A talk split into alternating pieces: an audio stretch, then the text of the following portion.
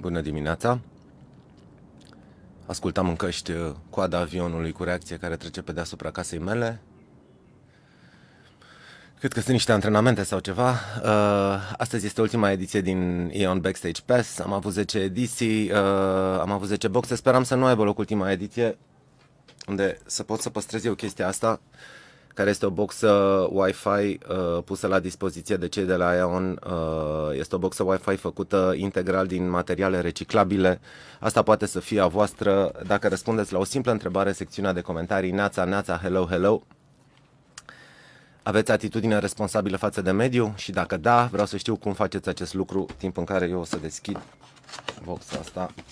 Să vedeți și voi cum arată. Buf. Uite chiar așa. Hello. Chestia asta poate să fie a voastră. Dați-mi acolo un comentariu uh, în secțiune. Ce faceți voi ca să aveți o atitudine responsabilă față de mediu? Și să începem. Astăzi invitatul meu este Doru Trăscău de la The Monojax. Uh, știu pe Doru de, de 1000 de ani, practic, uh, într-un fel sau altul am pornit uh, la drum uh, de aceeași parte a baricadei, cam în același timp. Uh, este și el o victimă, la fel ca mine, a generației MTV. Uh, Doru a avut o viață foarte, foarte interesantă. Mă bucur că astăzi este cu noi. Dacă nu mă înșel, Doru, diseară aveți concert la Amfiteatru Mihai Minescu, corect? Bună dimineața! Da, diseară avem concert la Amfiteatru Mihai Minescu. Rădeam ieri cu cineva și spuneam fost poet, actualmente amfiteatru. Da, Bine, sigur, mai e și o stradă pe undeva, e tot felul de lucruri, da. Știi cum era chestia aia de la Partizan cu, cu Sălăjean, Sălăjean, e și stradă și bărbat. Mi se părea... da. da. Ați cântat și voi zilele trecute, cred. Chiar, Am cântat zilele trecute. E absolut uh, genial locul ăla. Uh, deși e în București, așa cumva în mijlocul Bucureștiului, e o oază de verdeață și de liniște, liniște, mă rog, până începe concertul. Când începe concertul, nu mai e liniște. Eu am cântat este... acolo cu niște ani în urmă, însă scena nu arăta uh, la fel cum am văzut că era acum când ați avut voi concertul. Deci, din punctul ăsta de vedere, cred că e, e, e mai bine cum e acum. Da, da, da. Mersi mult de tot că bă, ți-ai luat timp să, să ne vedem în dimineața asta. Știu că în ziua concertului, cel puțin pentru mine, lucrurile sunt foarte complicate. Pe lângă sutele de mesaje de la prieteni uh, uh, care și-au luat bilet, uh, dar întrebări de genul, la cât începe? Nu, nu, la cât începeți voi? Da unde parcăm? Da unde? Iar pentru mine ziua de concert este fucked up cu totul, adică de dimineața până seara, probe de sunet, program, corzi schimbate. Cum, cum e la voi? E cam exact așa cum ai descris. Și e interesant că pă, pe măsură ce anii trec, te gândești că poate o parte din lucrurile astea dispar, prietenii sunt mai mult sau mai puțin aceiași, metehnele rămân, oamenii tot întreabă, da. băi, la cât începe. Sunt puțini probabil cei care realizează că tu răspunzi la aceeași întrebare probabil de 140 de ori într-o singură zi. Bineînțeles, toată lumea e bine intenționată, toată lumea vrea să să afle ca să nu întârzie să vină la timp să te susțină. Exact. Ei sunt uh, politicoși de felul lor. Așa. Exact. Și zilele trecute știu că vorbeam cu cineva și uh, vorbeam uh, despre uh, cum ar fi să povestim unor tineri care sunt la început de drum în toată povestea asta care se cheamă industrie muzicală despre lumea mai puțin văzută a industriei. Și una dintre chestiile care mi-a venit în minte e fix asta. Uh, puțini oameni cred că înțeleg că o zi de concert pentru o trupă, pentru un artist, nu prea mai are legătură cu niciun fel de program. Dacă tu ai probele de sunet la ora 13.30, tati, prânzul nu se servește în ziua aia, adică vei mânca la 5 sau o să mănânci la 11. N-ai cum să sari peste proba de sunet. Și da. multe asemenea lucruri care au, au legătură cu, cu, cu, cu toată partea asta. Mie mi s-a pus pata pe, în ultima perioadă, mi s-a pus pata pe La Fontaine și pe fabula lui cu greierele și furnica.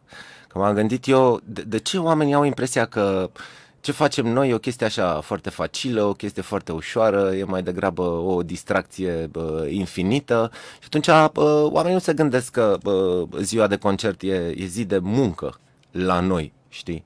Ca toate celelalte cu repetiții și așa mai departe. Și la Fonten ăsta a declarat el că greierele e animăluțul ăla care o freca toată ziua și cânta la chitară, vezi? Că dacă la Fonten zicea că greierele era DJ, de exemplu, și stătea la niște platane, noi ăștia cu chitările scăpam. Da, greierele, greierele era la care o freca și cânta la chitară toată ziua, furnica era aia harnică, strângea, muncea și atunci toți s-au pus în uh, ipostaza furnicii, noi am rămas greierii și așa cumva, noi suntem niște greierași care, care fluieră, știi? Nu, nu, nu e nimic serios din, din ce facem noi.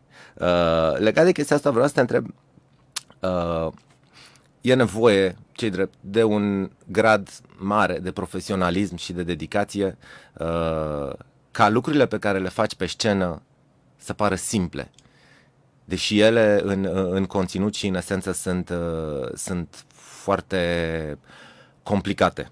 Uh, cât de complicat este uh, pentru tine uh, să faci ceea ce faci? Pentru Acum... că pare simplu.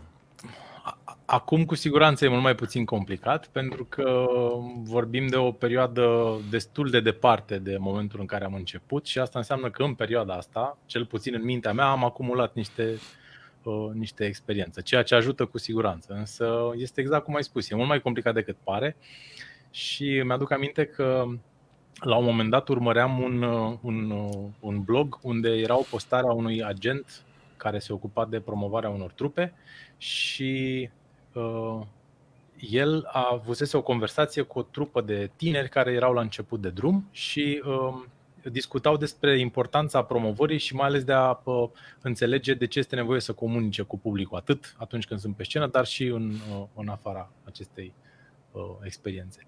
Și băieții ăștia i-au răspuns așa foarte încrezător, domne, noi suntem foarte spontani. Adică noi nu facem chestiile astea. Și agentul ăsta a zis, bă, băi, stați, stați un pic, haideți să înțelegeți un pic cum stau lucrurile. Dacă sunteți spontani, eu vă încurajez ca la concertul de diseară să fiți spontani uh, pentru o oră și 10 minute cât durează playlistul. Să vedem dacă vă iese.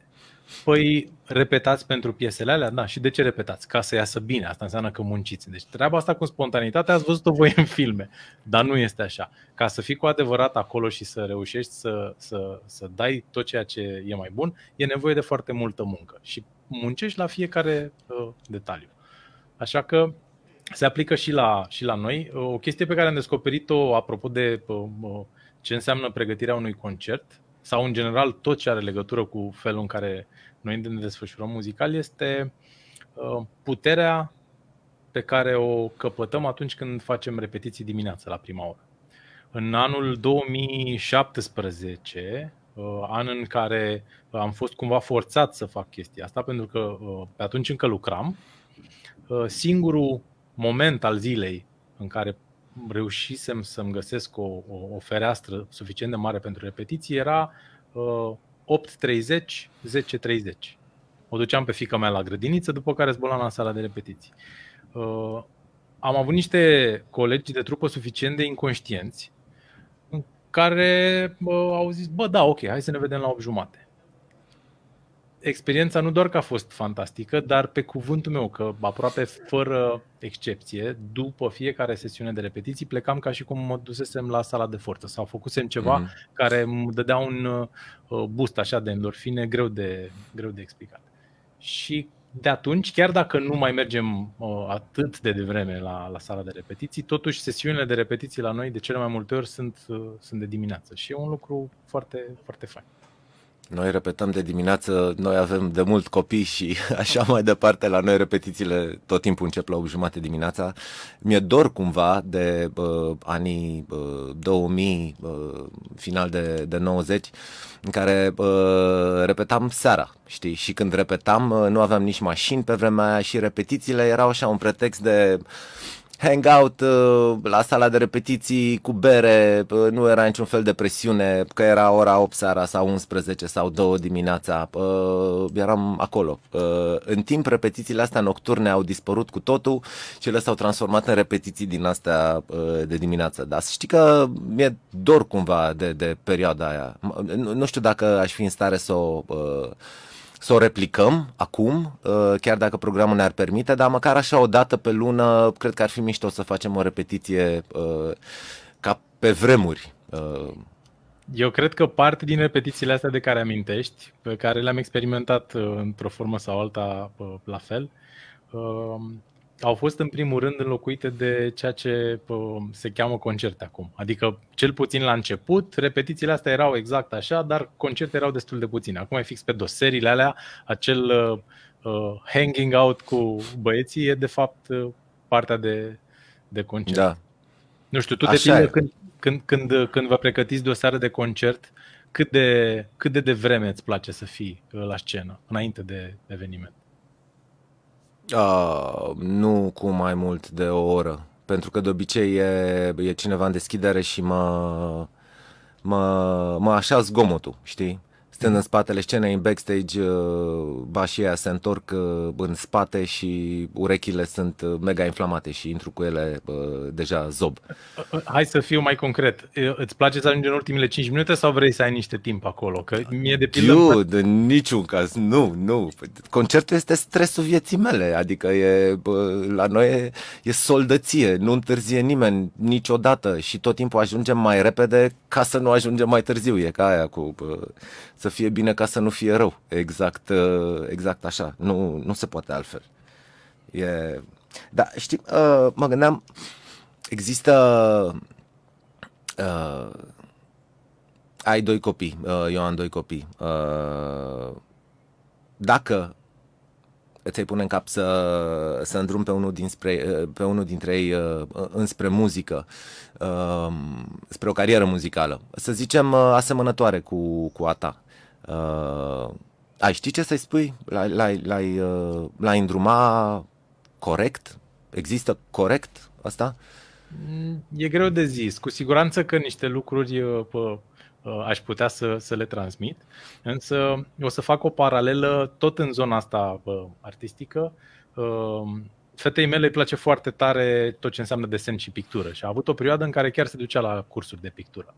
Și pă, cu ocazia unei zile de naștere, nu mai știu dacă era ziua mea, dacă era ziua unuia dintre copii, cert este că la noi acasă era destul de multă lume, printre care și fratele meu, era un tip așa foarte uh, uh, special și plăcut la vorbă și tot timpul vorbește tare și glumeț și uh, nici una, nici două, văzând că este casa plină, se duce la uh, Maia și zice Băi Maia, tu nu faci te- ce trebuie. Ia vină tu cu picturile alea să vezi cum vindem noi astăzi niște opere de artă. Și eu, în primă fază, am intrat în pământ pentru gestul ăsta, că nu, nu era cazul să profităm de musafiri ca să vindem uh, tablouri. Știi? Da. Uh, însă fratele meu am realizat că i-a, i-a dat uh, fică mi o lecție de viață. Ea a luat chestiile alea, le-a luat foarte în serios. Am mers pe la fiecare, le-am împărțit uh, catalogul ei destul de uh, gros de lucrări. Fiecare și-a ales ceva, a putut să ofere cât și-a dorit și ceea ce s-a întâmplat este că ea a învățat la 5 ani și jumătate că arta se poate valorifica. A doua zi, mergând la cumpărături înspre Mega Image, și-a luat uh, picturile la subsiori și era foarte dornică să întrebe oamenii din magazin dacă ar fi dorniți să cumpere. N-a avut curaj în primă fază, însă în cele din urmă, cu puțină susținere, s-a dus în parc la niște tineri și le-a arătat și lor uh, lucrurile astea. E o chestie foarte dificilă din perspectiva de părinte să mergi cu un copil pe stradă, tu nu ești prost îmbrăcat și nici copilul tău nu arăți ca un om care chiar are nevoie să facă treaba asta. Dar mi s-a părut un exercițiu interesant pentru că ea căpătase încredere vis-a-vis de Da. ceea ce înseamnă puterea de a-și vinde uh, munca, arta. Și uh, chiar dacă chestia asta nu a continuat, este o lecție pe care, chiar dacă nu a venit de la mine, sunt mândru că s-a întâmplat. Uh, Fratele meu uh, probabil nu s-a gândit nicio secundă ce impact o să aibă treaba asta. Însă este genul de lucru de care cred că am fi avut cu toții nevoie atunci când uh, am fost copii, pentru că uh, există, așa cum ai spus, această uh, uh, idee împământenită aveam să descoper la nivel universal, la nivel mondial, cum că uh, artiștii sunt uh, morți de foame. E o carte chiar foarte uh, mișto. Uh, se cheamă uh, Real Artists Don't Starve și uh, se pare că uh, vinovatul principal este uh, în toată povestea asta un mit creat în uh, jurul operelor lui Michelangelo.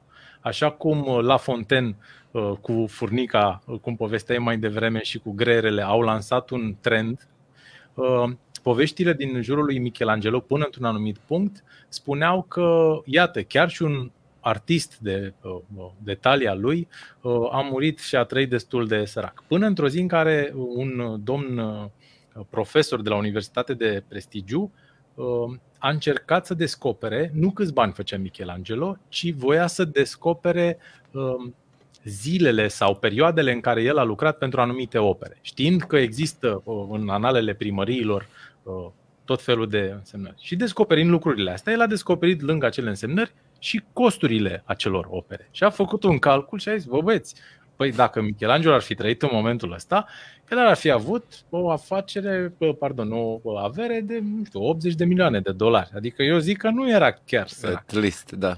Exact. Și de acolo își începe cumva toată povestea și toată teza asta, cartea respectivă, plecând de la un, un mit pe care noi mai mult sau mai puțin l-am auzit într-un fel sau altul de-a lungul vieții și pe care nu reușim să-l dărâmăm în cele mai multe cazuri. Lumea în continuare crede că, băi, cu arta mor de foame. Da, vezi cumva că taberele sunt împărțite. Pe de o parte, cei care se apucă de artă zic, bă, cu arta mor de foame.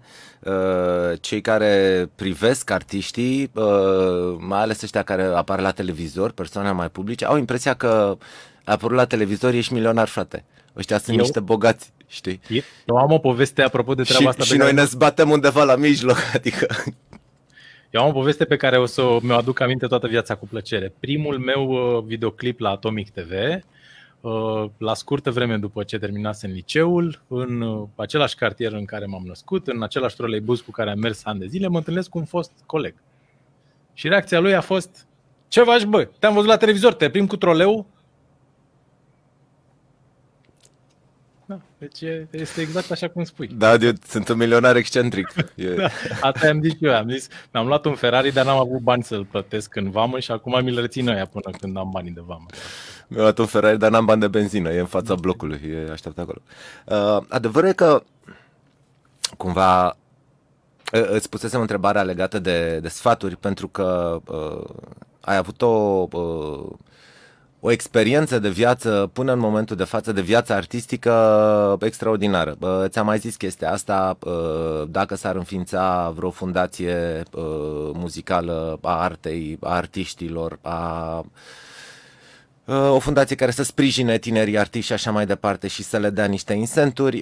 Eu aș pune acolo la intrare la sediu fundației, aș pune așa o statuetă mică cu tine, știi? Pentru că... Mulțumesc mult! Încrederea și încăpățânarea pe care ai avut-o să faci muzică de-a lungul timpului, uh, cum să zic, au fost niște calități uh, determinante care într-un final te-au, uh, te-au adus astăzi aici unde ești. Și vreau să te întreb dacă în momentul de față te uiți în spate, cam câți doru vezi? Pentru că tu ai fost de-a lungul timpului foarte multe, uh, ai fost foarte multe ipostaze ale lui Doru. Dacă ai putea să te întorci înapoi în timp, uh, ce ai repara în diversele perioade, de început de AB4 și apoi mai departe? Plecând, plecând de, la, de la următoarea premiză. Uh, cred că un motiv principal pentru care mulți artiști nu reușesc uh, în industrie este acela că în momentul în care ies din propria casă și intră, uh, bat la porțile industriei, au mie de prejudecăți. Uh, legate inclusiv de, uh, de artă și de vândutul ei. De exemplu, în timp ce îmi povesteai tu uh, uh, mica metaforă cu Maia de la, uh, de la tine, cu fratele tău, uh, întorcându-mă acum în partea mea, am și imaginam, d- dacă ar fi fost o mică gașcă de copii, așa s-ar fi întâmplat la noi în muzică, dacă era o mică gașcă de copii și mai ar fi început să-și arate desenele, sigur era un copil acolo care s-ar fi uitat la ea și ar fi zis, sell out. da, tot ce e posibil. Um, am, am mai primit, într-un fel sau altul, o, o, întrebarea asta vis-a-vis de um, cum sau ce aș schimba dacă aș putea să, să mă întorc. A fost și... ceva greșit la tine? A, a fost ceva în, uh, în mentalitatea ta uh, care nu a cadrat? Sunt convins că au fost o grămadă de lucruri greșite la mine, cum sunt convins că probabil mai există. Dar uh, chiar dacă risc să, să sune ca la carte ceea ce spun, băi, n-aș schimba nimic din, din tot ce s-a întâmplat. Pentru că, într-un fel sau altul, ceea ce fac astăzi și ceea ce sunt astăzi este nimic altceva decât suma tuturor acelor evenimente și experiențe. Corect. Și uh, n-aș schimba în primul rând nimic pentru că uh, je ne regrette rien, la modul cel mai serios. E adevărat, sunt foarte multe lucruri uh, de care nu mi-amintesc uh, cu plăcere. Sau sunt chestiuni prin care am trecut și n-au fost tocmai roz. Dar uh, le, le iau ca atare. În schimb, ceea ce am observat, uh, asta așa ca o concluzie, uh, a fost că în 2017, care în continuare pentru mine reprezintă un an uh, special în toată cariera mea muzicală, um, marea diferență a făcut-o echipa.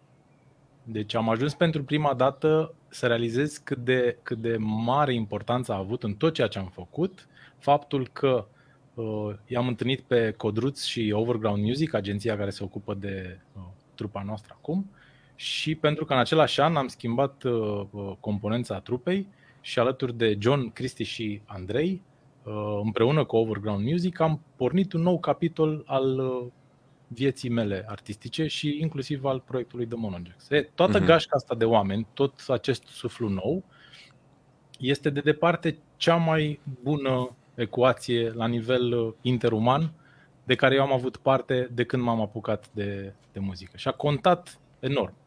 Uh, mă uitam apropo de uh, chestia asta la uh, trupele mari pe care le știm cu toții și am realizat că îi numeri pe degete pe acei artiști care reușesc să țină o componență în picioare foarte mulți ani de zile. Și tocmai de aceea, în cele mai multe cazuri, acei artiști sunt și artiștii pe care îi considerăm artiști de succes.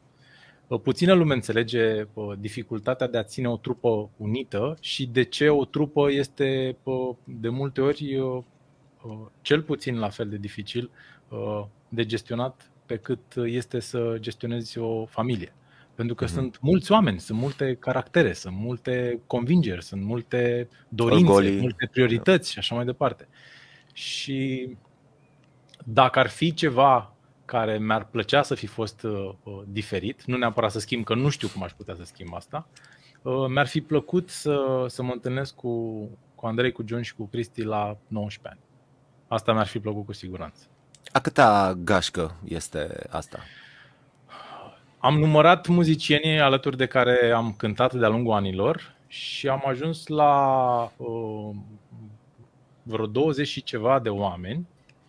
Uh, Concluzia mea este că aș fi putut să-mi fac mai mult sau mai puțin șapte formații, înmulțind de fiecare dată cu patru, bazându-mă pe faptul că noi de cel mai multe ori am cântat într-o formulă de patru.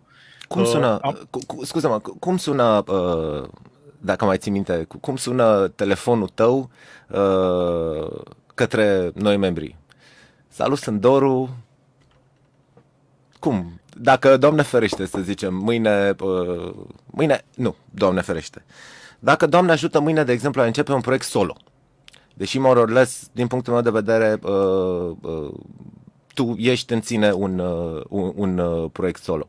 Dar dacă mâine ar de la început și ai avea nevoie de, de alți trei muzicieni, cum, cum ar suna telefonul?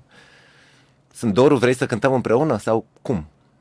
Cel mai probabil da. Salut, sunt Doru și vreau să uh, vreau să-ți povestesc uh, ce mi-ar plăcea să, să facem. Uite, îți dau un exemplu cu, apropo de chestia asta vis-a-vis de conversația pe care am avut-o cu uh, Ștefan Teișanu. Ștefan Teișanu, un om care mi-e uh, tare drag, uh, pe care l-am uh, cunoscut total întâmplător la o conferință pe teme culturale uh, la Iași și uh, după ce am avut conversația asta cu el în, în timpul conferinței, m-am simțit, cred că și eu și el, că e ceva acolo care ne, uh, ne leagă.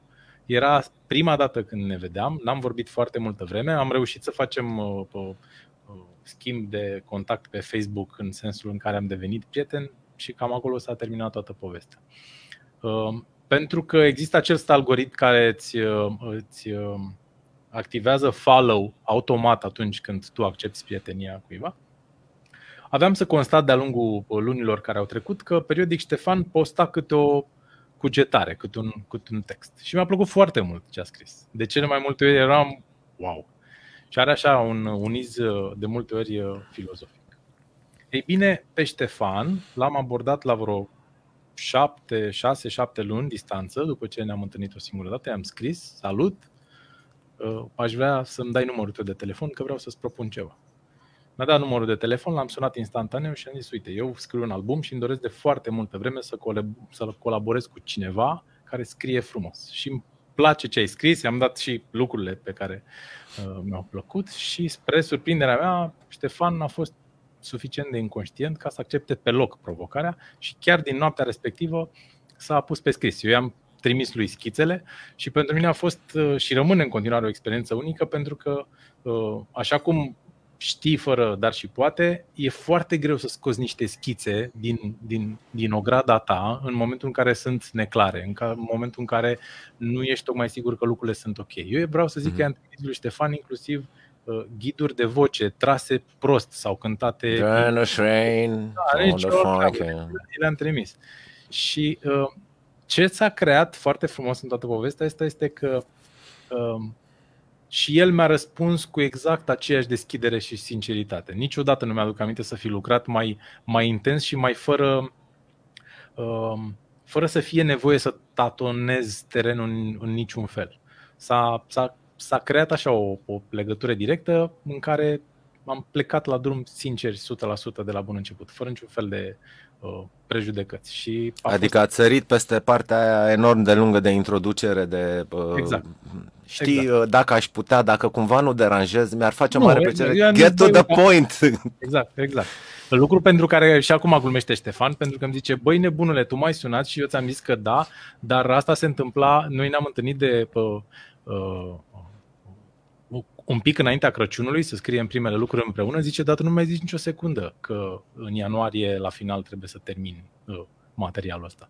Și este exact cum spui tu, get to the point, alea sunt detalii, nu ne interesează. Da, vrei, da, da. vrei să te bagi în proiectul ăsta? Hai să, hai să le facem. Și uh, s-a achitat magistral de această sarcină și mă bucur că am căpătat un prieten, iată, printr-un telefon. Salut, sunt Doru, uh, mi-ar plăcea să colaborăm. Ok. Uh, nice. E întotdeauna uh, așa, e ca o binefacere uh, în momentul în care găsești un om uh, cu care te înțelegi din prima și care, guess what, se și înhămează la aceeași căruță la care tu tragi. Pentru că asta e o, asta e o mare problemă în toate trupele tot timpul o să fie uh, niște oameni care uh, prioritizează mai mult trupa uh, și programul ei și alți oameni care uh, prioritizează uh, mai puțin sau au uh, trag la, la căruță, dar trag în ritmul lor, știi? Și atunci de fiecare dată când găsești pe altcineva care să, să tragă acolo cot cu, la cot cu tine e, e fantastic. Te întrebam de, de ce ai schimba, dar înainte, pentru că știam că o să-mi răspunzi că n-ai schimbat nimic, pentru că uh, la fel sunt și eu, uh, n-a schimbat absolut nimic din viața mea, pentru că sunt foarte mulțumit de punctul în care am ajuns uh, astăzi și bineînțeles că sunt suma uh, experiențelor mele. Și atunci, uh, ca un vulpăi bătrân, am aruncat așa înainte de chestia asta, uh, mica întrebare sau mica premiză, uh, dacă ai îndruma pe unul dintre copiii tăi către muzică, uitându-te înapoi la etapele prin care tu ai trecut, ce ai corecta? Dacă ai vedea pe ei în locul tău în momentul ăla, ce ai corecta, de exemplu, la, la AB4? AB4 pentru mine a fost în primul rând o poveste din asta care a început nesperat, în primă fază mai degrabă dintr-o glumă și care s-a, s-a petrecut foarte, foarte, foarte repede. Uh, încercam uh, cu siguranță să, să mulțumesc pe toată lumea. Fără dar și poate, apropo de câți de dorul vezi în urmă, în momentul da. ăla al carierei mele uh, era cu siguranță un doru care se încadrează în ceea ce se cheamă people's pleaser. Fără dar și poate. Încercam La început, să... în AB4? Da, da, încercam, încercam să fac tot posibilul ca toată lumea să fie mulțumită și ca toate lucrurile să meargă ok.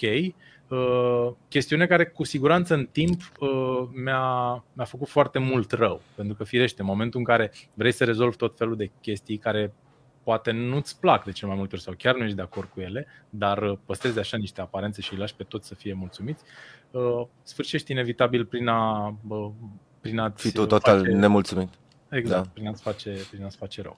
Și uh, o altă chestie pe care în perioada respectivă am, am făcut-o și mulți ani după aceea, uh, a fost că deși înțelegeam exact ce ai spus tu mai devreme, că întotdeauna există, uh, mie mi-a plăcut să numesc chestia asta uh, locomotivă. Există o locomotivă în orice grupare.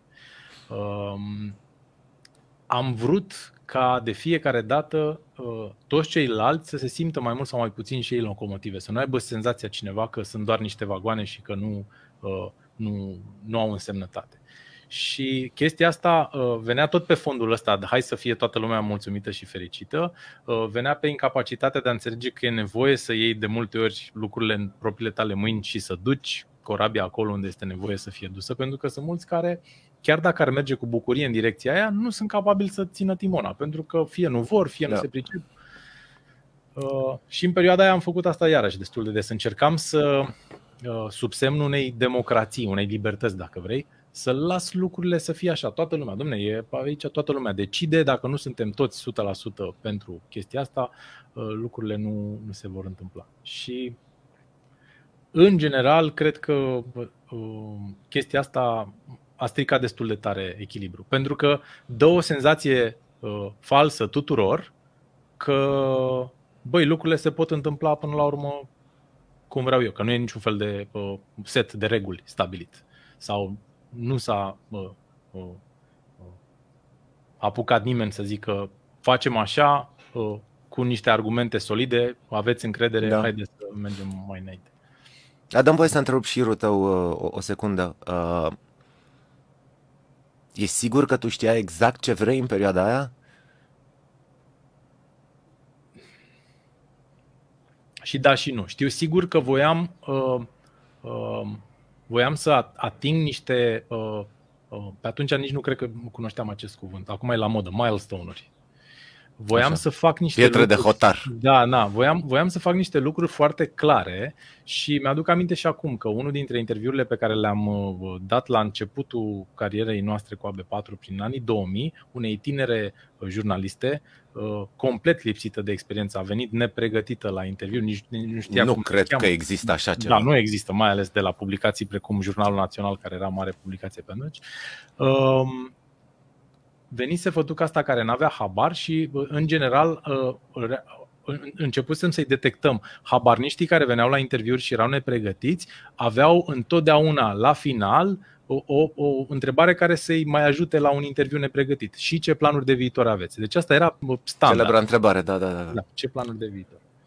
Și țin minte că la planurile de viitor i-am spus așa, îmi doresc foarte tare să facem un concert la sala polivalentă. Pentru mine sala polivalentă a reprezentat și reprezintă în continuare un, un spațiu special, probabil pentru că am fost la primul meu concert copil fiind acolo, uh, probabil pentru că din perspectiva unui copil sala aia mi se părea o chestie fantastică. Ce concert era? Mai ții minte? Uh, era un concert de ceva varietăți uh, internaționale și țin minte că piesa de rezistență și trupa serii era trupa care, uh, ai fi zis că sunt francezi, dar ei cred că veneau din o altă țară, ceva, Suedia, Norvegia, Germania, habar n-am. Uh, aveau șlagărul Comment ça va, comme si, comme si, comme si, comme ça. Da. Da. Frumos. Uh, Ăla, ăla a fost concertul uh, pe care l-am văzut la Polivalentă. Și îmi doream asta, îmi doream să mă sui pe scenă. Un concert la Polivalentă, așa. Așa. Îmi doream foarte tare să fac uh, un concert plug pentru că uh, eram, uh, cum bine ai spus în introducere, victima generației MTV, iar la MTV se întâmplau niște unplugged-uri uh, greu, uh, uh, greu de tot. Și îmi doream foarte tare să câștig premiul ăla de la MTV cu arcul care uh, bălăne. Așa.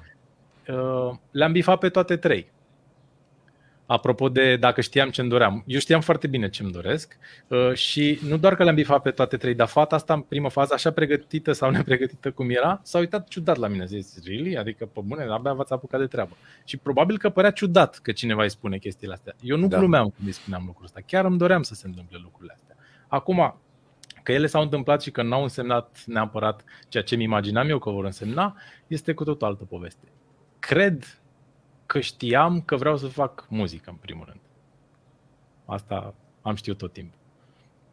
Asta este clar. Și uh, să știi că sunt foarte mulți oameni care uh, pleacă la drum uh, zicând că ei vor să facă muzică în viață și, așa cum prea bine știi, mulți dintre ei abandonează. Abandonează din diverse motive. Uh, nu o să stau să le înșir aici, că lista este foarte lungă.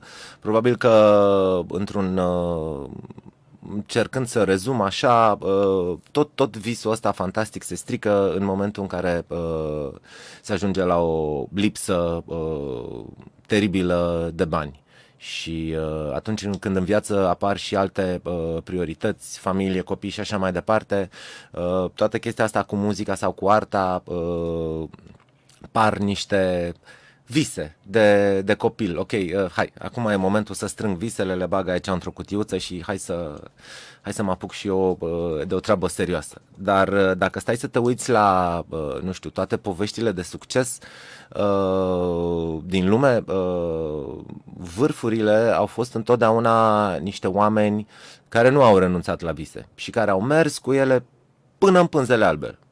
No matter what. Oricât ține ține 100 de ani ca să reușesc să fac chestia asta, 100 de ani uh, stau pe ea. Și în momentul ăla, uh, de aia te-am întrebat, E foarte interesant pentru că la început de drum, uh, mai ales perioada aia de 2000, eram cu toții împrăștiați, nimeni nu știa nimic, lasă jurnaliștii și așa mai departe. Noi, ca trupe, eram haotici, eram varzi, adică era așa un vibe, făceam și noi o chestie, dar nu prea știam multe lucruri, o făceam așa cumva de la sine și organic. Și niciunul dintre noi cred că în momentul ăla nu, nu avea în cap un plan uh, structurat cum există astăzi, de exemplu, un plan de business, un plan de, un plan de reguli. Nu mi-aduc aminte să fie existat reguli în perioada aia, adică se...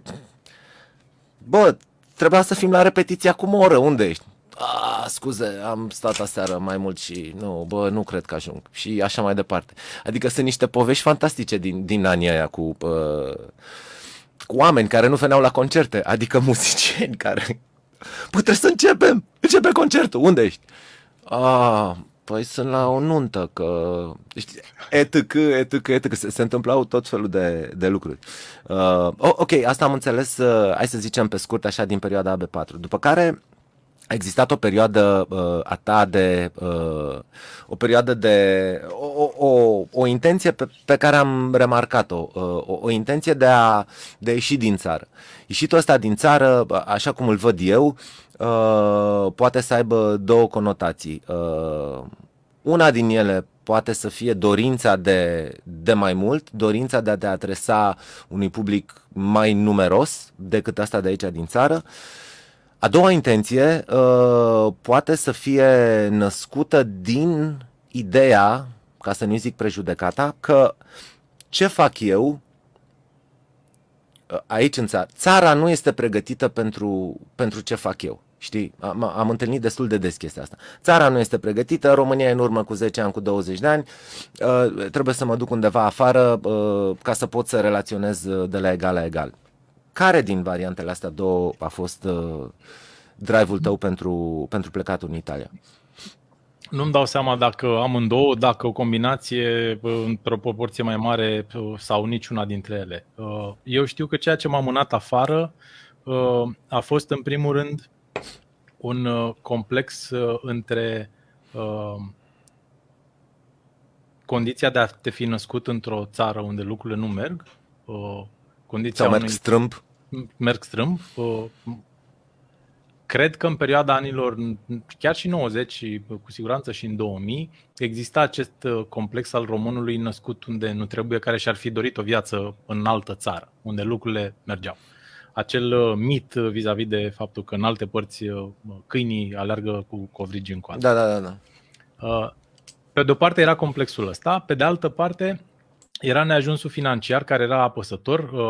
Apucasem în 2001 să-l cunosc pe Enrico.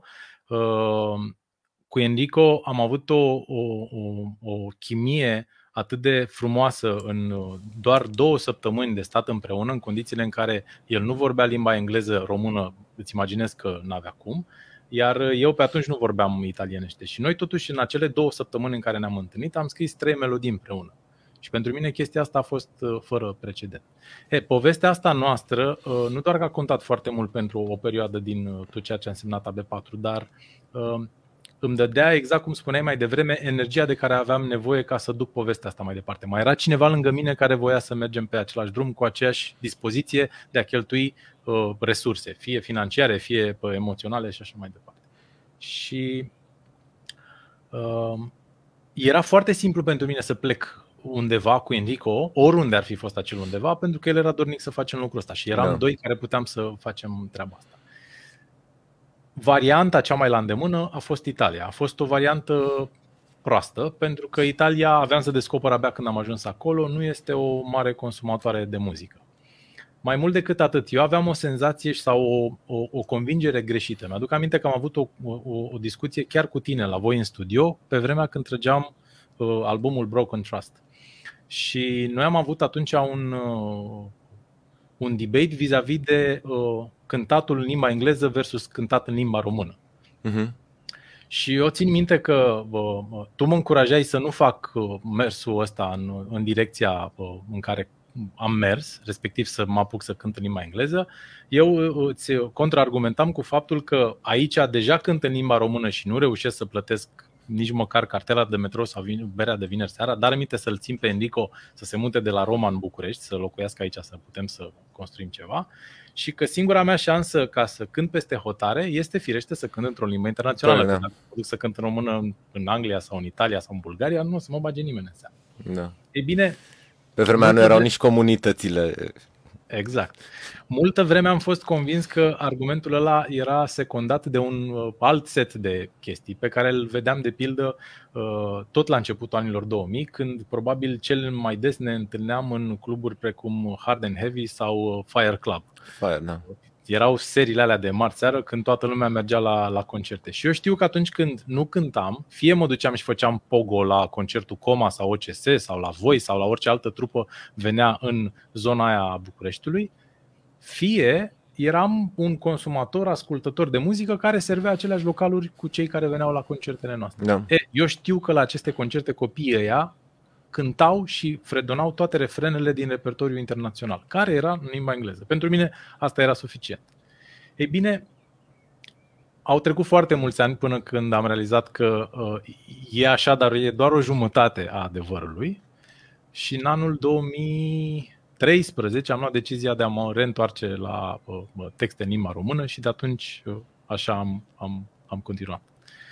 Um, drept urmare, plecatul ăsta în străinătate pentru mine a fost în primul rând o, o, o posibilă variantă, o posibilă soluție de a răzbi, de a, de a izbuti să, uh, să mă hrănesc cu, cu ceea ce mi-am dorit să fac tot timpul, uh, și anume muzică.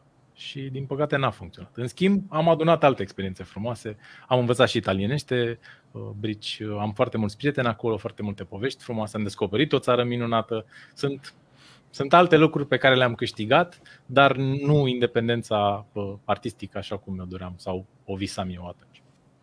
Când a apărut în, în cum să zic, în utopia asta artistică, când au apărut primele, prime, primele semne de, de business? Când, când ai început să vezi muzica ta, arta ta ca pe uh, o chestie uh, care nu poate să funcționeze stand-alone fără uh, implicarea unui uh, nu știu, manager sau unui consultant. Pentru că sunt, uh, sunt două chestii total diferite, am tot zis-o și o să o zic la infinit. Uh, sunt foarte mulți artiști uh, inclusiv uh, artiști uh, established, dar uh, cei mai mulți e drept că sunt la început de drum care uh, vor să facă niște piese și vin în studio și înregistrează piesele, după care reușesc să le pună pe un CD. În momentul în care își văd piesele pe un suport fizic, pentru ei, practic, uh, munca s-a încheiat. Am stat la sală, am compus, am înregistrat, am produs, am făcut în studio, asta este muzica noastră. Și acolo s-a încheiat. Acolo s-a încheiat, uh, cum să zic, munca lor legată de, de, de arta lor. Uh, din punctul meu de vedere, chestia aia înseamnă doar 50% din muncă. În momentul în care ai muzica gata, începe cealaltă 50% și asta înseamnă promovarea. Uh, am impresia că se pleacă la drum în meseria asta cu foarte, foarte multe prejudecăți și de-aia e atât de greu. Uh, sunt cumva drumuri uh, bătătorite pe care cu toții am mers. Uh, în cazul tău, când a apărut uh, necesitatea businessului în, în, în artă? Când ai înțeles că este nevoie și de business pentru ca arta ta să ajungă la oameni? Hmm. Cred că am înțeles mai mult sau mai puțin de, de mă, mă, mă, foarte multe lucruri din ceea ce uh, înseamnă businessul ăsta. Ceea ce cu siguranță uh, se întâmpla diferit la început uh, este condiționat exact de ceea ce spuneai și tu, și anume niște prejudecăți și îmi dau seama că cele mai multe prejudecăți au fost servite prin intermediul cărților, poveștilor, filmelor pe care le-am văzut vis-a-vis de ce înseamnă showbiz. Și așa este, în momentul în care ajungi un artist mare, în cele mai multe situații, cu foarte mici excepții, ai o armată de oameni, literalmente o armată de oameni care se ocupă de toată activitatea ta. Dar până să ajungi acolo, sunt foarte multe detalii pe care de cele mai multe ori nu le cunoști și ele, după cum aveam să constat și cu siguranță știm cu toții, nu fac subiectul cărților sau filmelor, că sunt da. detaliile alea uh, mai grele, mai puțin uh, interesante vis-a-vis de viața unui artist. Însă, pentru mine, Uh, puțin înainte de 2017, o perioadă care a fost destul de uh, tulbure în viața mea și pentru că începusem să uh, sufăr de uh, anxietate, de atacuri de panică și tot felul de uh, ieșiri din astea emoționale care nu, uh, nu mă lăsau deloc să trăiesc uh, uh cum trebuie, uh, a trebuit să fac foarte multă ordine. O parte din ordine am făcut-o conștient, în sensul în care uh, mi-am dat seama că singurul ajutor posibil va fi să găsesc un uh, psihoterapeut și lucrul ăsta s-a întâmplat și slavă Domnului a funcționat de minune. O parte din lucruri s-a întâmplat inconștient pentru că, așa cum aveam să constat în terapie, au fost foarte multe momente de aha după ce voi fi acumulat niște uh, informații.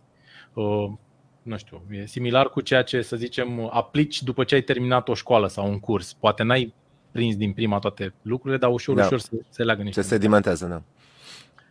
Și în, cred că 2016 sau uh, pe atunci a fost prima dată în viața mea când mi-am adresat următoarea întrebare. Îmi tot propun de viață întreagă să trăiesc din muzică și de fiecare dată am ajuns, mai mult sau mai puțin inevitabil, în postura de a avea un, un job pe lângă muzică. Și e ok că asta mă ajută să mențin pasiunea vie și e ok că mă ajută să-mi cumpăr corzile sau să plătesc uh, chiria sălii de repetiții, dar nu e ok pentru că pe măsură ce am înaintat în viața mai multe responsabilități, firește, sunt tată, sunt soț, uh, mă duc și la serviciu, nu am timp de mine, de viață în, general. Da. Și totuși trebuie să găsesc o variantă. Și am realizat că eu nu știam, oricât de ciudat ar suna chestia asta, câți bani valorez în momentul ăla. Eu nu știam câți bani fac. Și nu știam nici măcar câți bani cheltuiesc pentru viața de acasă. Și am stat frumos cu nevastă mea, am luat un tabel mare și am pus pe hârtie leu cu leu. Cât ne costă Ai zis pe tabel noi... mare, nu da, un tabel mică. De mare, da, Așa. Cât, cât ne costă pe noi fiecare chestie în parte. Și în felul ăsta am ajuns la o sumă care pentru mine era importantă, respectiv nevoia de viață în momentul ăsta, noi o putem acoperi în familia noastră cu această sumă de bani. Aveam și un best scenario, cât ar fi ca să putem ne permitem niște chestii nu știu ce și care este scenariul cel mai uh, uh, sărac, dar care nu ne lasă în fundul gol sau nu ne face da. să fim datori. E, odată ce am ajuns la aceste cifre, m-am întors la uh, uh, aceeași întrebare, eu în momentul ăsta câți bani fac? Și am realizat că n-am putut să răspund aceste întrebări, că habar nu aveam. Adică puteam să, uh, să pun pe hârtie uh, cumva Uh, sumele pe care le încasam în urma concertelor, dar după cum bine știi, uh, niciun concert nu este plătit de fiecare dată identic la leuț cu celălalt, deci acolo există o variabilă. Da. Și uh, concertele, la fel ca uh, uh, uh, nu știu, orice reprezentație din asta artistică n-au o continuitate matematică pe stilul unui uh, om care se duce la serviciu, știe, bă, eu mereu primesc salariu atât, este fix ba, în X chiar deloc. Meseria noastră e de pe o zi pe alta, adică exact, de mâine poate să nu mai fie nimic. Vezi pandemia, da. Mm. Și am început să fac de data asta un alt tabel separat în care am pus niște coloane cu toate lucrurile care sunt uh, uh, conexe cu activitatea mea și uh, lucruri pe care eu le-am considerat uh, potențiale aducătoare de, de, de, de fonduri, de bani. E, a, a, abia atunci lucrurile au început să se schimbe, pentru că am realizat unde eram și știam unde vreau să ajung. Adică aveam o, o țintă clară. Băi, eu în momentul ăsta câștig atât ca să pot să fac chestia asta, mie îmi trebuie minim uh, uh, suma asta de bani, pentru că altfel da. nu există nicio variantă. Și chestia asta putea să funcționeze în două feluri. Puteam să realizez că nu am nicio șansă să mă apropii de ceea ce îmi doream, sau puteam să realizez, cum s-a și întâmplat de altfel, băi, sunt aproape, uh, hai, să, hai să risc un pic. Și asta am și făcut. În momentul în care am, am, am ajuns foarte aproape de suma minimă, m-am dus și mi-am, și mi-am dat demisia. Uh, lucru care m-a ajutat fantastic la nivel uh, emoțional. Nu, nu cred că am ajuns să câștig la fel de bine pe cât câștigam în corporație.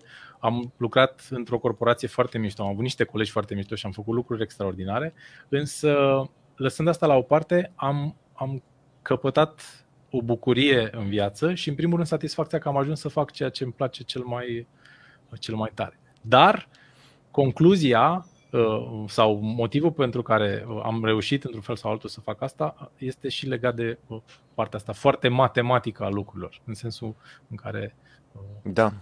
tabelul ăsta uh, uh, îmi, îmi place să zic, bine, îmi e ușor că uh, am trecut uh, primii 25 de ani uh, de vița de vie, pentru mine au trecut deja, dar uh, prima regulă, dacă vrei să fii un muzician, este quit job. Uh, now, quit job now, știi? Pentru că și asta este o mare prejudecată. Uh, oamenii au joburi și cochetează în timpul liber cu, cu muzica și sunt frustrați că muzica lor cumva nu ajunge la oameni. Dar ei nu își abordează muzica niciodată ca pe un job. Ei nu se scoală la ora 9 și până la ora 6 după masa fac muzică. Niciodată. Păi cum? Asta e așa.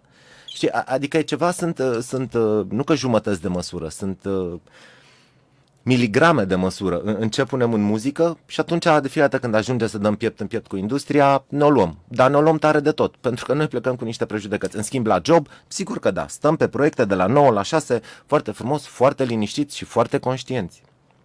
Sunt curios dacă, sunt curios dacă ai tăi uh, te-au sprijinit în uh, încăpățânarea asta a ta. Uh, să încep cu familia, mama nu, cu siguranță da. când m-am uh, apucat de treaba asta, tai că meu uh, era deja de mult plecat dintre noi. A, scuză-mă, uh, mi-a plăcut foarte tare că ai spus uh, să încep cu uh, ai, ai tăi, e drept, în momentul în care, ăsta e un pas pe care l-am realizat și eu cu soția mea, uh, în momentul în care ai doi copii, când spui ai tăi, ai tăi sunt uh, ăștia, soția și copiii, știi? Da, și... familia, familia de origine nu mai sunt deja ai tăi. Sunt... Exact, da, sunt, uh, da. Da, de, de părinți eram curios. Da, deci taică meu nu mai era printre noi, însă mama uh, uh, cu siguranță avea această convingere legată de povestea de mai devreme, respectiv cu arta amor de foame și mi-a zis, mă, mamă, e frumos, da? Na, nu, să, las. O să-ți treacă. Uh, Biata de ea nici nu prea avea cum să mă susțină, pentru că, în primul rând, era uh, o femeie care creștea doi copii de una singură, cu un salariu de învățător, care și acum este foarte prost, atunci era uh, oribil. Își luase în perioada adolescenței noastre o, un al doilea job și vindea uh, într-o tarabă în piață ca să reușească să ne cumpere la propriu de mâncare. Drept urmare, nici nu se punea problema de susținere. Ea, în primul rând, nu cred că mai avea timp pentru nimic altceva decât pentru muncă ce să se gândească, să-și facă planuri, să nu știu ce. Nu, nu, mă referam la susținere verbală, știi? Da, la nu, da, asta mamă, verbală. Bravo, da. Însă, uh, din momentul în care am plecat de acasă și din momentul în care uh, uh, am avut alți oameni în jur, nu pot să zic că nu m-am, nu m-am bucurat de susținere. Ba chiar până în, în clipa în care s-a născut Luca, respectiv 2007, eu n-a trebuit să fac eforturi din astea mari în ceea ce privește felul în care îmi câștigam existența, pentru că mă mulțumeam cu puțin și mai făceam cât un proiect freelance, luam niște bani, după care îmi investeam tot timpul și energia în muzică. Ei bine, în 2007 lucrurile s-au schimbat. Adică dacă din 2000 până în 2007 eu eram, cum spuneai tu, hands-on tot timpul, de dimineață până seara, muzică, repetiții, nu știu ce, din 2010 perspectiva era alta. Aveam responsabilitatea unui copil și acolo nu prea puteam să mă mai joc cu da. povestea asta. Trebuia să vin la propriu să, uh, să am grijă de, de familie într-un fel în care nu se întâmplase până atunci. Și asta cu siguranță a îngreunat uh, uh, toată, toată povestea, însă în cele din urmă am, am, am găsit cumva o cale și s-au. Sunt, că, sunt câteva mituri din astea care, uh, din păcate, trenează și merg așa cu, cu societatea. Uh, nu știu dacă se pot spulbera, uh, dar unul dintre ele este inclusiv mitul acesta al trupelor de cover Bine, vorbesc de dinainte de pandemie, pentru că vorbesc până în 2020. Nici nu știu dacă mai există, nici nu știu dacă uh, o să, o să uh, iasă din nou și o să aibă activitate atât de lungă. Dar cunosc foarte multe trupe de cover care s-au apucat să cânte cover ca să câștige niște bani, spunând că la un moment dat uh, vor opri chestia asta cu cover și, bineînțeles, se vor ocupa și de piesele lor proprii. Uh, acest moment, când se vor apuca de piesele lor proprii, tot întârzia și întârzia și întârzia. Uh, o trupă de cover practic îți oferă posibilitatea să câștigi niște bani, dar în același timp te angrenează într-un sistem și uh, nu te lasă să ieși de acolo. Apoi, toate piesele proprii care au fost făcute de majoritatea trupelor de cover din păcate nu au avut niciun feedback. Oamenii chemau în continuare la concerte să le cânte uh, Come on, Sava sau exact sau alte chestii, știi? Și atunci uh, e un mare păcat. Uh, mie, mie îmi place foarte tare o metaforă, uh, e una din metaforele mele favorite, din fericire nu e scrisă de la Fontaine, habar n-am cine a scris-o, dar e foarte mișto. Era o, o mamă uh, rățușcă a născut niște pui și uh, ia pe toți patru sau cinci așa și uh, îi pune pe apă să învețe să noate. Și unul dintre ei uh, cade, bă, intră sub apă, mama nu pot să not, nu pot să not, nu pot să not. Și atunci maica să-i spune, zice, ok, nicio problemă, uite cum facem. Îți dau un bastonaș, e un bastonaș invizibil ăsta. E un bastonaș invizibil pe care tu îl ții când te bagi în apă, te agăți de cer și intri în apă. Și el o să te țină la suprafață. Și o să vezi că o să trecem la cu asta. Maica sa îi înmânează bastonașul invizibil, rățușca se agață de cer, se pune pe apă, bineînțeles că plutește, noată, dă din piciorușe așa și ajunge pe partea cealaltă. Și când ajunge pe partea cealaltă, maica sa îi spune, bineînțeles, uh, well, bastonașul ăsta nu există, ca în Matrix, there is no spoon. Știi? Uh, îmi place foarte tare uh, metafora asta. Am impresia că chestia asta cu cover sau uh, avutul oricărei alte surse de venit în momentul în care vrei să faci artă uh, funcționează împotriva ta. Pentru că ce cred că trebuie să faci la început este, ok, am, uh, am o chitară. Cu chitara asta uh, trebuie să-mi desăvârșesc pasiunea și trebuie să câștig și niște bani ca să mănânc, ca să-mi pot să-mi întrețin pasiunea. Uh, cu chitara asta trebuie să câștig banii Asta este unalta mea, asta este lopata mea, asta este uh, picamărul meu nu serviciu. Bineînțeles că serviciu e tot timpul aici la colțul stâng. Hei, dar eu îți dau ție o sumă regulată pe lună. Nu-ți convine mai mult, știi? Și sunt, uh, e alegerea asta extrem de grea pe care, pe care trebuie să o faci. Este, iar uh, flagelul ăsta al trupelor uh, cover, eu l-am văzut în primă fază în Italia, la începutul anilor 2000. În România, cred că abia începeau să mijească niște proiecte. Da. Și țin minte că m-a, uh, m-a lovit ceva destul de, de, de tare acolo, văzându-i pe artiștii ăștia. În primul rând, uh, noi, nefiind nimeni pe piața muzicală în Italia, a trebuit să plecăm la propriu de la zero și să ne creăm un fanbase. Asta a însemnat că uh, Uh, într-o epocă în care e mail era la început, într-o epocă în care corespondența încă se făcea prin poștă, prin plic, uh, în care CD-urile se uh, plimbau din stânga în dreapta, noi făceam niște plicuri din astea mari, mergeam cu ele săptămânal la poștă, le depuneam peste tot și trimiteam către radiouri, către festivaluri, către venue-uri și așa mai departe. Mai mult decât atât, în Roma mergeam, am mers la propriu și am ciocănit la ușa fiecărui club, cu câte un CD cu demo, cu biografia, povestindu-i omului de acolo care se ocupa, salut, noi suntem ăștia, vrem să venim să concertăm, etc. etc. Și uh, aproape inevitabil în toate cluburile uh, apărea o întrebare. Uh, italienii au un, uh, un mod original de a numi muzica uh, compoziție uh, proprie și spun uh, inedito, adică cântați inedit și îmi place cum sună asta. Da. Și noi spuneam, da. No, no. inutero.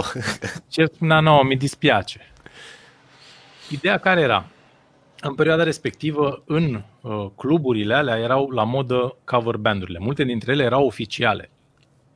Și da. aceste cover banduri aduceau teribil de mulți clienți, cluburile făceau foarte mulți bani și ceea ce se întâmpla era că aveai 17 ani, puneai mâna pe chitară, îți făceai o, o trupă uh, cu prietenii tăi, un cover band după, nu știu, poate îți plăcea Metallica și erai cel mai fericit om de pe pământ. Probabil că oricum te apucase de chitară pentru că îți plăcea Metallica. Da. Să cânti chestiile alea seara de seară este wow. Să reușești să vii cu niște sute de euro în fiecare săptămână, să poți să trăiești singur, să-ți plătești chiria, să stai cu iubita, să eventual să-ți cumperi, nu știu, o mașină, este iarăși wow. Problema este că toți acești tineri, inevitabil, după niște ani, pățeau exact cum ai spus tu se obișnuiau cu faptul că puteau să facă niște bani relativ ușor, um, aveau confortul dat de aceste uh, stabilimente care însemnau că ei se duceau în fiecare zi în același club, aveau totul montat, totul instalat, nu mai trebuiau să facă probe de sunet, nu mai trebuiau să facă multe repetiții, oricum repertoriul ăla știau pe de rost. Da. Și intrau într-o zonă din asta de confort în care nu mai trebuiau să facă nimic. Mai mult decât atât și probabil cel mai grav și mai puțin conștientizat, îți moare mușchiul creativ. Dacă tu faci muzică pe sistemul conservator, doar interpretare și nu faci compoziție ca să-ți antrenezi acest mușchi ani de zile, e foarte greu să te trezești după ce ai cântat 10 ani cover după Metallica că tu o să scrii altă muzică inedită. Decât aia pe care, exact, pe care ai cântat-o. Și uh, chestia asta se vedea cel mai tare la festivaluri. Noi am mers la foarte multe festivaluri în uh, încercarea noastră de a ne face un fanbase acolo și am constatat că erau în proporție covârșitoare, cei mai mulți dintre uh, artiștii prezenți la festivalurile respective, uh, instrumentiști desăvârșiți, extraordinari, dar la nivel de compoziție erau aproape toți praf. Deci nu reușeau să scrie cum trebuie. Și concluzia da. la care am ajuns a fost exact asta. Oamenii ăștia încearcă să facă ceva cu muzica, dar din păcate toată direcția asta se mută doar în zona asta de uh, confort financiar. Hai să facem că e ok, uh, uite că pot să-mi plătesc uh, chiria, acorziile, toate cele, însă pe termen da. lung îi, îți omoară dorința de a, de a face... Așa e. Pe de altă parte, mă gândesc că uh, poate unora dintre ei uh, le este suficient, știi? Adică până la urmă cântă și câștigă niște bani. Poate că, poate că nu-și doresc mai mult. Cu siguranță nu e de condamnat. Sunt convins că sunt oameni uh, uh, chiar și în joc, deși probabil cel mai des în muzica pop se întâmplă lucrul ăsta, care de la bun început privesc tot ceea ce înseamnă uh, arta ca pe o afacere. Adică da. sunt convins că există artiști care pleacă uh, într-o direcție, chiar dacă ea se cheamă carieră artistică, cu un gând foarte clar. Tati, eu investesc aici pentru că vreau să fac milionul. Exact. Fără dar și poate. Așa că, na, există și varianta asta și e, e cu siguranță o, o, o alternativă. Nu e aia pe care am ales-o noi, da? Asta e altă poveste. Da. Spune cum a fost perioada asta, uh, lockdown-ul, cum l-ai, uh, cum l-ai primit din punct de vedere creativ? A funcționat sau nu? În primă parte nu, deși eram convins că o să funcționeze. Uh, eu acum vorbesc din micul meu studio de creație, un spațiu pe care mi l-am amenajat cu aproape 2 ani în urmă, în care am toate lucrurile necesare pentru a face muzică. Și uh, în momentul în care a început lockdown-ul am zis, băi, o să-mi iau de aici clapa, microfonul, chitara electrică, toate lucrurile de care am nevoie ca să uh, stau acasă și să scriu, că trei luni de zile am tot timpul din lume. Și eram convins că o să rup munți în două, însă lucrul ăsta nu s-a întâmplat pentru că n-am scris aproape nimic. Și ce a fost mai trist este că în primele săptămâni m-am și frustrat pentru că realizam că nu reușesc să scriu nimic până când am făcut pace cu mine și mi-am dat seama că nu aveam starea necesară. Eram foarte speriat, cu toții eram foarte speriați și nu, nu mă conectam la, uh, la muză. Așa că în prima perioadă nu am făcut aproape nimic. Abia pe final uh, de an 2020 uh, s-a întâmplat ceva, am căpătat undeva niște încredere într-un fel sau altul, n-aș putea să zic cum sau de ce anume, și am început să lucrez la un, uh, la un album solo. Aha. Asta și, pentru, asta și pentru că eram uh, izolat și nu puteam să mă văd cu, cu colegii. Te-am simțit. Deloc. Da. Te-am simțit.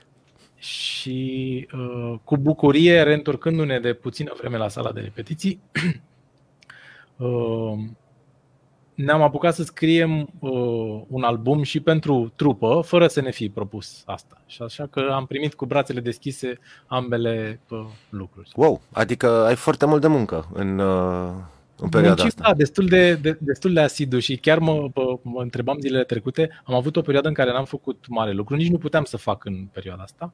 Și dintr-o dată mi-am dat seama că zic, băi, eu voiam să fac astăzi nu știu câte lucruri, dar am repetiții, am zis că vreau să termin piesa aia, mă văd cu băieții, după aia facem o probă de sunet.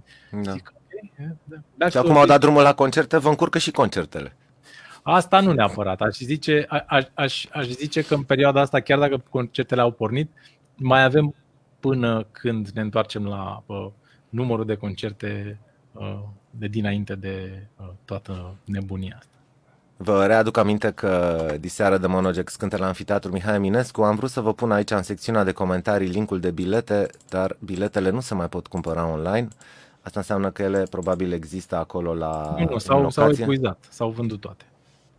Eu las aici linkul să fie testimonial. Uh, Doru, mersi mult de tot pentru, uh, mă rog, pentru faptul că ți-ai luat uh, timp astăzi în ziua de concert să, să vorbești cu noi. Trebuie să-ți mai pun o întrebare uh, care nu are legătură cu muzica, dar uh, pentru că totul are legătură cu muzica, uh, o să-i găsim noi loc. Uh, sunt curios dacă ai o atitudine responsabilă față de mediu, dacă îți place să, să lași curat în locul tău, dacă reciclezi, dacă uh, salvezi apă sau așa mai departe. Uh, da, uite, îmi place să scot uh, încărcătoarele din priză atunci când în cablu uh, nu stă agățat nimic. I should do that. Uh, Da. E o chestie pe care mi-aduc aminte că am văzut-o prima dată spusă de Justin Timberlake la un MTV European Music Awards uh, cu foarte mulți ani în urmă. Era o campanie pe care MTV o făcea în care promovau uh, toate valorile astea legate de cum putem să facem uh, pe Mhm. Pământul o planetă mai, mai, mai frumoasă și uh, tot un artist pop, de data asta o femeie, nu mi-aduc aminte cine, de, de exemplu uh, apei care curge atunci când te speli pe dinți fără ca tu să ai nevoie de ea și a spunea, Da. da. doamne, eu îmi opresc apa de la robinet atunci când, când uh, mă spăl pe dinți. Uh, el avea acest argument, iar o chestie pe care o fac de puțină vreme, pentru că de puțină vreme, din comoditate, uh, îmi fac uh, o, o cafea din asta care uh, folosește capsule, am o pungă uh, mare uh, care reciclează tot aluminiul uh, din aceste capsule pe care o trimit înapoi la producător ca să uh, se uh, ducă acolo unde trebuie. Deci ceva Mamă, te-am fac prins la în fix cu sensul ăsta. întrebarea asta. Dar Ești, n-aș uh, vrea să, să, să dau așa vreo- vreo senzație că sunt vreun mare luptător. Încerc să am grijă, însă nici nu dau pe, pe din afară. Îmi dau seama că lucrurile astea însă vin și pe fondul unei uh, abordări care până la urmă pentru noi românii și în general cred că spațiul ăsta de, de Europa e mai degrabă o, o chestie nouă. Noi ne-am obișnuit altfel când eram uh, Da, am înțeles. Abia Băi, acum să știi începem că să pentru răspunsul tău ar trebui să-ți dau ție boxa asta. Dar din păcate este singură și am promis-o deja oamenilor care se uită la noi. sunt Uh, sigur Doru, că o să mersi ajung mult de unde tot. trebuie. Da, kick diseară, bă, să vă simțiți absolut fantastic și uh, ținem legătura. Aici se tot uh, preconizează niște colaborări între noi și voi. Why not? Cu mare plăcere. După 21 Îți mulțumesc de ani. pentru You invitație never și know. sper să ne revedem cu bine. Yes, bye, pa, pa! Ciao. Copilaș asta a fost, emisiunea se încheie aici, închidem aici 10 ediții de EON Backstage Pass. Uh, în continuare puteți să câștigați voi chestia asta, care este o boxă Wi-Fi făcută din uh, elemente reciclabile 100%, uh, deși răspunsul lui Doru cred că a fost cel mai bun, nu știu dacă puteți să-l bateți pe ăsta. Eu sunt Adrian, mă duc la studio că trebuie să mixez ceva de la Orchid. Uh, vă iubesc și ținem aproape. Ați văzut veștile uh, legate de ediția specială Electric Castle. Ne vedem în august la Cluj. V-am pupat. Bye!